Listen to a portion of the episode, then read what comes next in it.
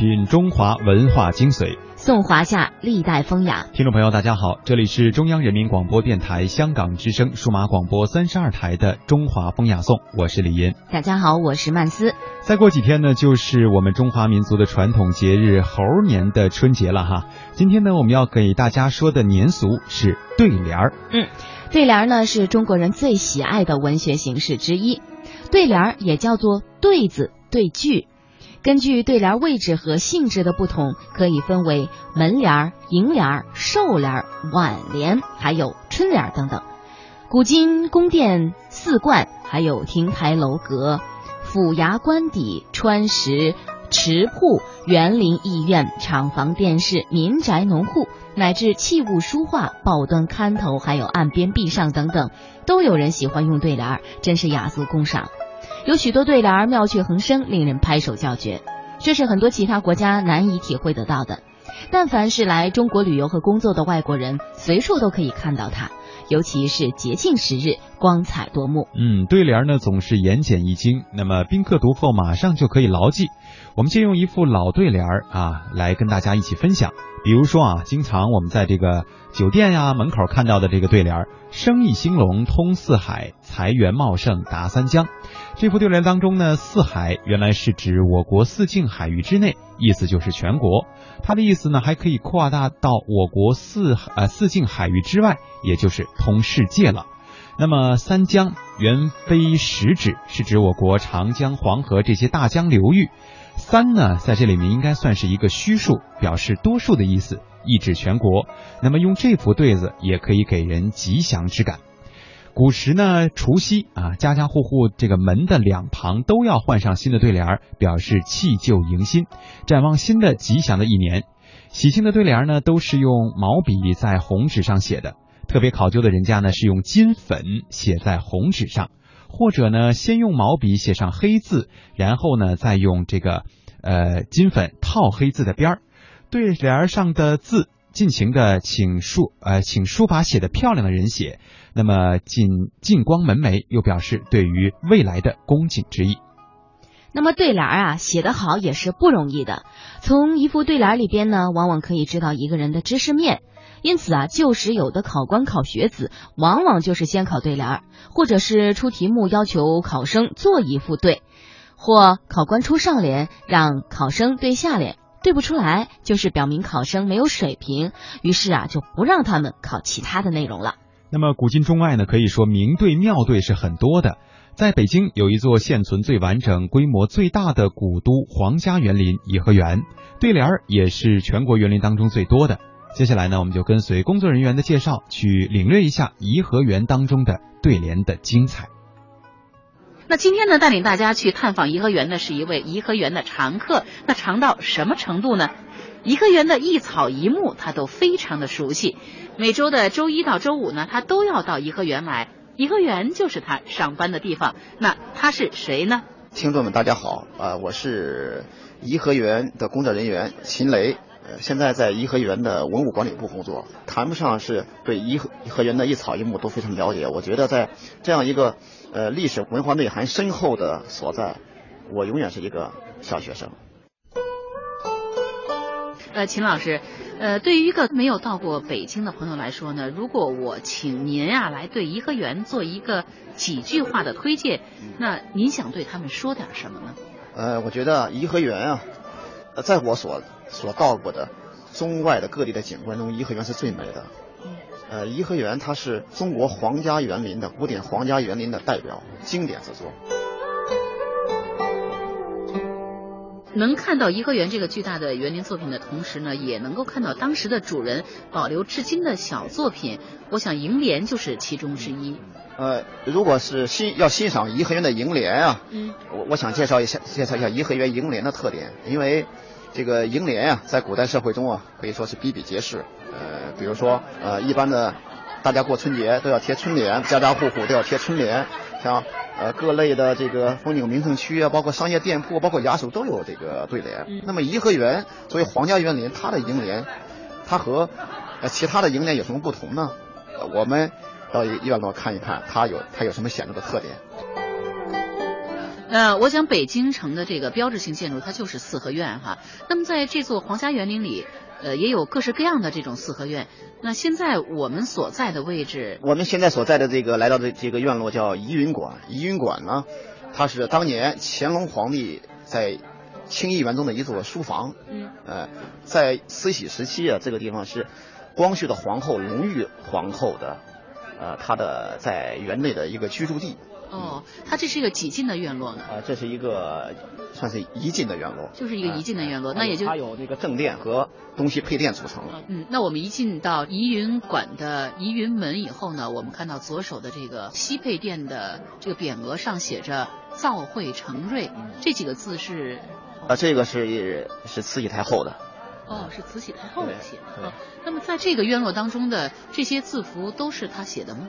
呃，颐和园的，就是在颐和园时的楹联，大部分是落的慈禧太后的名字，哦，但是未必是他书写，呃，大部分呢应该是由他的手下的这些翰林大臣们代笔的。哦，我们看到，呃，怡云馆的这个西配殿的两个楹柱上呢，挂了一副对联，这副对联呢是刻在这个镶着金边的这个木头上的，嗯，呃，也是烫金的这个。凸体字哈，嗯，楹联上呢，它写的是“千条嫩柳垂青锁，百转流莺入剑章”。呃，这副对联听上去好像没有什么特别之处哈，除了“建章”这个词语不是特别明白。我想“建章”是不是指的就是汉武帝时候在西安建的那个建章宫，和它有什么关系吗？啊，没错，您说的没错。嗯，我觉得这幅楹联很典型的，它体现了就是这样的楹联，它只能在皇家园林里使用。哦，这里边有两有两个出点，就一是青锁，青锁它指的是啊，过去啊古代的皇帝天子他的居住的地方的门窗的纹饰是用那种连环形的花纹涂上青色，称为青锁。所以说，就说青锁在皇家园林或者皇帝宫殿里，皇帝的宫殿才能使用这种纹饰。建章呢，就刚才像您说的是汉武帝。当年所建的一座宫殿，后来呢也是代指皇帝的宫殿。所以说，这样一个“千条嫩柳垂青锁，百转流莺入建章”这样一副对子，在过去等级森严的封建社会，它只能用在皇家园林。如果说私家园林，一般的人如果用得上对准，那是要犯了大逆不道的杀头之罪的。嗯，所以这个也是只能用在这个呃宫廷或者是皇家园林当中哈。他他明确的它就点明了。这里边的它的所在的位置是皇家的宫殿。嗯，那么相对于这个院落来讲，它有什么特别的意义吗？呃，像这样那个带有这个皇家专用的概念和词语的典故的这种楹联啊，嗯，可以说是皇家建筑楹联的一个特点。就说这种楹联，我们现在的人一看，或者当年的人一看，都知道这肯定是皇家园林里边的描写的皇家园林里边的内容。嗯，它呃千条嫩柳垂青锁，它是说春天。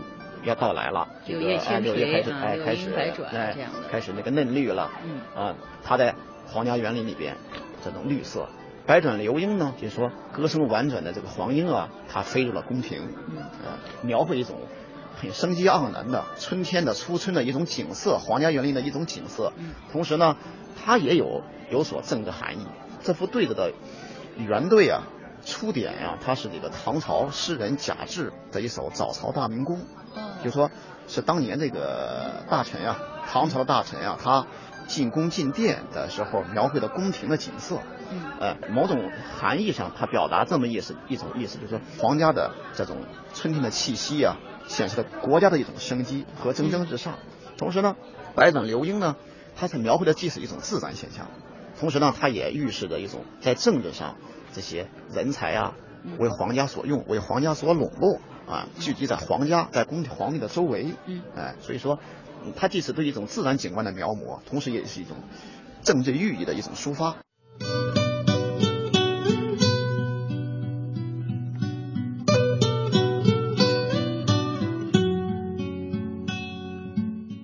为皇家园林博物馆的颐和园，以杭州西湖景区为蓝本，汲取中国江南园林的设计理念。是迄今保存的最完整的一座皇家行宫御苑。在这个园林博物馆里，除了建筑和山水，匾额和楹联也是一笔珍贵的文化遗产。这些容易被游客忽略的匾联，它们有着怎样悠久的历史典故，又有着怎样特别的政治含义？作为建筑物不可缺少的一部分，颐和园的这些匾联又是怎样体现了建造者对人间仙境的追求？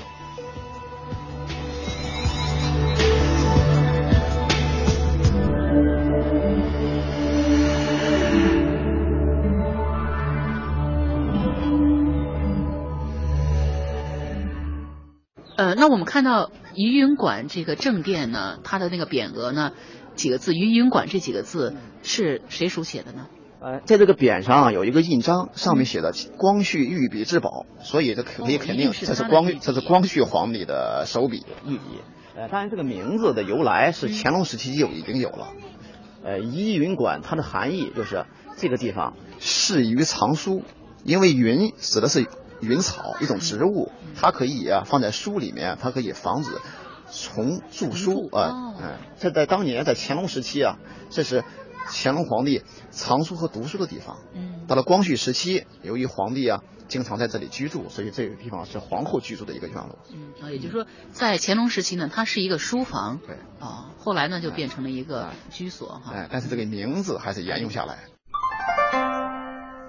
呃，那现在呢，我们来到了颐和园的知春亭岛。呃，现在园内呢可以说是游人如织啊。刚才呢，我们在录音的时候，大家可能也听到了，周围呃人声鼎沸的，非常的嘈杂，有的时候声音可能比我都大哈。那现在呢，我站在呃知春亭旁边的这个小桥上，四周呢都是被美丽的昆明湖水包围着。远远的望去呢，我们可以望到我的对面呢是一个横跨在东西两岸的这么一个像彩虹一般的十七孔桥。如果您到过颐和园，我想您会相信，中国古代的山水画呀，它绝对不是一种凭空的想象。古有蓬莱仙岛，那现在呢，我们的位置呢是在颐和园的东岸。那在我视线的尽头呢，我们看到的这个小岛啊，仿蓬莱仙岛而建的，叫南湖岛。那要想踏上这座南湖岛啊，刚才我说的那个十七孔桥呢，是一个必经之路。那秦老师，呃，在整个颐和园的景点当中呢，十七孔桥它算是游客必经之地吗？呃，十七孔桥也是颐和园内的非常重要的一个景观建筑。嗯，呃，它是从东堤到昆明湖中的这个小岛，就是南湖岛的必经之路。同时呢，它也是这个整个昆明湖中间的一个重要景观。它对昆明湖啊起到了一个既分割又连接的一个作用。它可以算是我们从呃看到的昆明湖的一个中景，再往南再往前，我们就看不太清了。但是呢，如果说没有这座十七孔桥，我们会觉得这个昆明湖非常的这个好像非常的浩瀚，也非常的空荡。嗯，有了这座十七孔桥，它起一个既连接又分割的一个作用，使我们的这个景观的内容啊又得到了加深啊，层次获得了丰富，所以它的景观作用是非常突出的。嗯，是的，您把我们引到这儿来，是不是？难道桥上也有什么对联要跟我们说吗？哎，是的，在十七孔桥的中间那个中间孔洞的两侧是嗯乾隆皇帝御笔书写的一幅楹联。哦，这幅楹联呀、这幅对联呀、可以说是概括了颐和园昆明湖的景观的特点。呃，它的上联是就是烟景学潇湘，细雨轻航暮雨；下联是晴光总名胜，软风新柳春堤。嗯，是什么意思呢？它的什么意思呢？呃，烟景，他说的是雨景，哎哦，，说是烟雨天哎说是下雨时候的昆明湖的景色。嗯下雨的时候，昆明湖是一个什么样的景色呢？嗯它就好像是江南的潇湘，就是湖南的湘水、潇水汇合的地方。总之吧，它概括的是江南的那种那种烟雨蒙蒙时候的景观。嗯哎，是一个什么状况呢？细雨、轻舟和薄暮中的小岛，这完全是像一幅江南梅雨时节的那么一幅水彩画卷，嗯就是昆明湖的水景，好比江南。嗯，看来呃，乾隆皇帝也非常的钟情于江南的对，水色哈、哎山色之美。下联呢是晴光总名胜，软风新柳春堤。晴光呢，就说天气晴和的时候的昆明湖的景那色。刚才是对，刚才是个雨天嗯啊，这这这正好是一个对子对啊。呃，晴天的时候，昆明湖的风光啊，它总名胜，总就是概括、包括、提炼了。名胜指的是西湖，因为呃西湖过去叫名胜湖，哎，就说晴天的时候啊，昆明湖它包含了所有的杭州西湖的优点，这也反映了当年乾隆皇帝的造园思想，就是说当年整个的颐和园的前身清漪园，它是仿照杭州西湖和江南风光而建的。嗯，所以还是体现了呃乾隆皇帝他对这个江南景色的迷恋哈那种。每天一小时，请随我们走进大观园，感受红楼儿女的情怀。每天一小时，随我们坐进白鹿书院，听朱子的治家格言。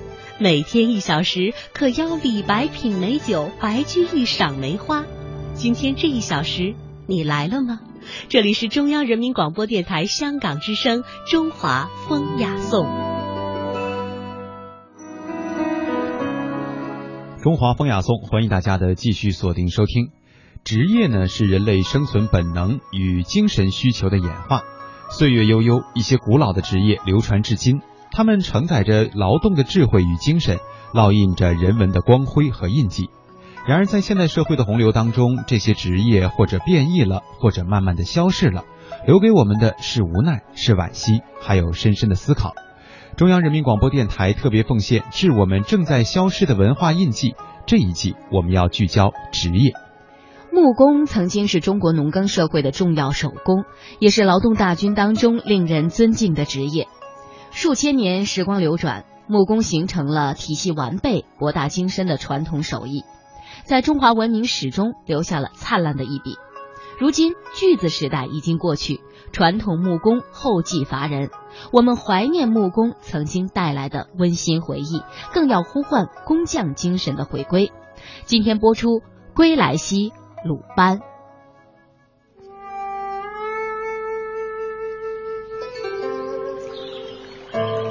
湖南省桃源县，沅江水自西向东穿过县城。明清时期，桃园的木工技艺精湛，被请进皇宫，得名桃源宫。如今知道桃源宫的不多了。二零一二年，桃源县重建历史学家简伯赞的故居，全是木质结构，工艺要求高。文物部门广贴招贤榜，寻找高级木工，却无人接榜。桃源县枫树乡乡长简林华说：“当时费尽周折，好不容易才找到一个人。专门就搞木器的老木匠，现在我们本地这些都没有了。这种木匠，传统的就是削啊、钻啊，我们这本地没有这种木匠。要知道，就是通过各种途径找到了陈木匠。程木匠叫程东初，五十岁，学木工三十五年了。”像我们这个做方的时候的这个针宣，这个图图现在一点点的，嗯，那个叫针宣。从洗前把那个墨画好以后，啊，墨就是在木头上画出那个墨的线，每个地方都要画好，这个粘上去才是搞得拢来的。这是木工师傅是最厉害的一个地方。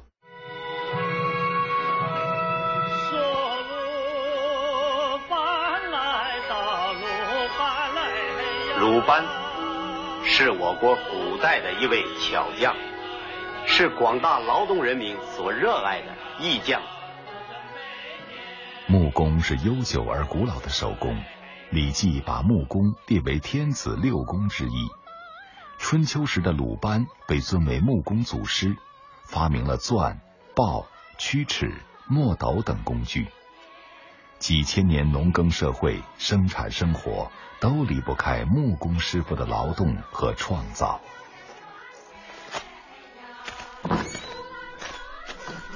一个体现工艺的地方呢，工艺。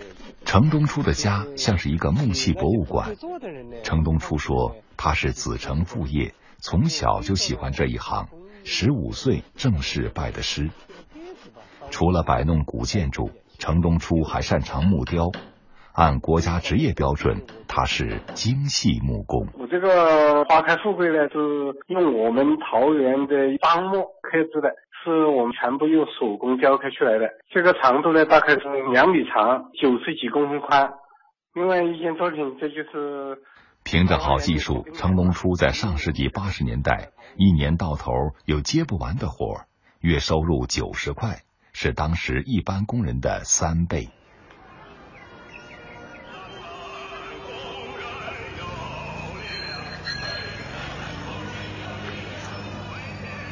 计划经济年代，木工是劳动大军中令人尊敬的职业，工厂需要，家庭也都欢迎。那时过来的人或多或少都会有关于木工的记忆：大衣柜、吃饭桌，家里总有几件木工师傅打的家具。一些手巧的人家还自己动手制作小桌子、小板凳。凭着一把锯子娶妻成了家。一首名叫《木工老爸》的歌这样唱道：“凭着一把锯子撑起了家，这就是我勤劳善良的木工老爸；靠着一把斧头养活这个家，这就是我质朴可爱的木工老爸。”儿时的场景，朴素的生活。当时间拉开距离，过往的流光碎影会格外明亮，洒向今天，带来温暖的回忆。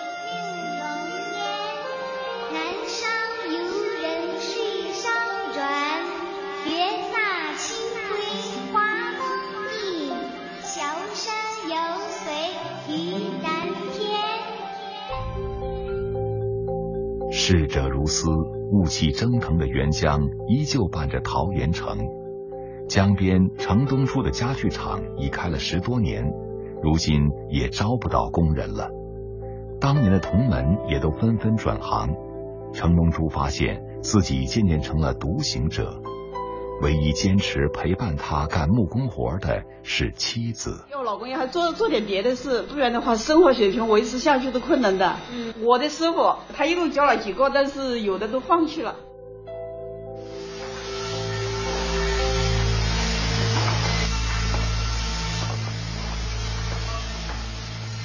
传统的锯子时代过去了，流水线代替了手工，生活中对木工的需求也少多了。年轻人愿意当大厨学理发，却不愿沾出力出汗的木工活。像成龙出这样的精细木工，要靠长年累月的锤炼，更是无人问津了。就是像我们像沿海一些像我们这种家具啊，好多都是用机盖制造而成。像在我这里呢，基本上是全靠手工雕刻出来的。我们这些都是全部是实木家具，有些东西是机盖是代替不了的。冬至过后，桃源城潮湿而寒冷。一早，程东初没有去自己厂里，而是带着一份沉甸甸的任务匆匆赶路。他要找当地政府办一所木工学校。我真的想在我们桃园这个地方，我办一个鲁班学校。鲁班，这叫鲁班。那因为我们的祖师爷就是鲁班，我想把这个事传承下去，真的。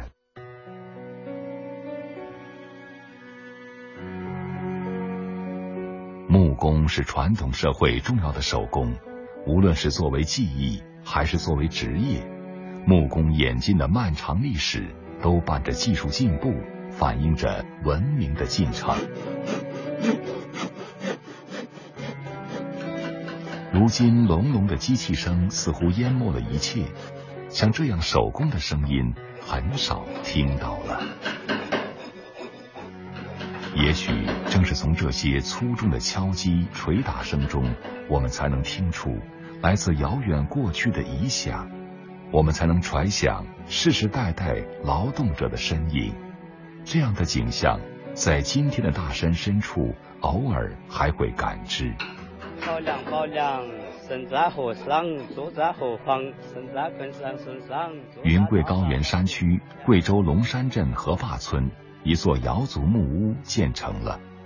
按照传统，老木工龙运勇唱起歌谣，为新屋的主人祈福。龙运勇说。祖辈传下来的歌谣，只有他还会唱几句。笑天祥；来把人抱一抱，抱得面面好光；来家乡买一下，他来把将军抱一。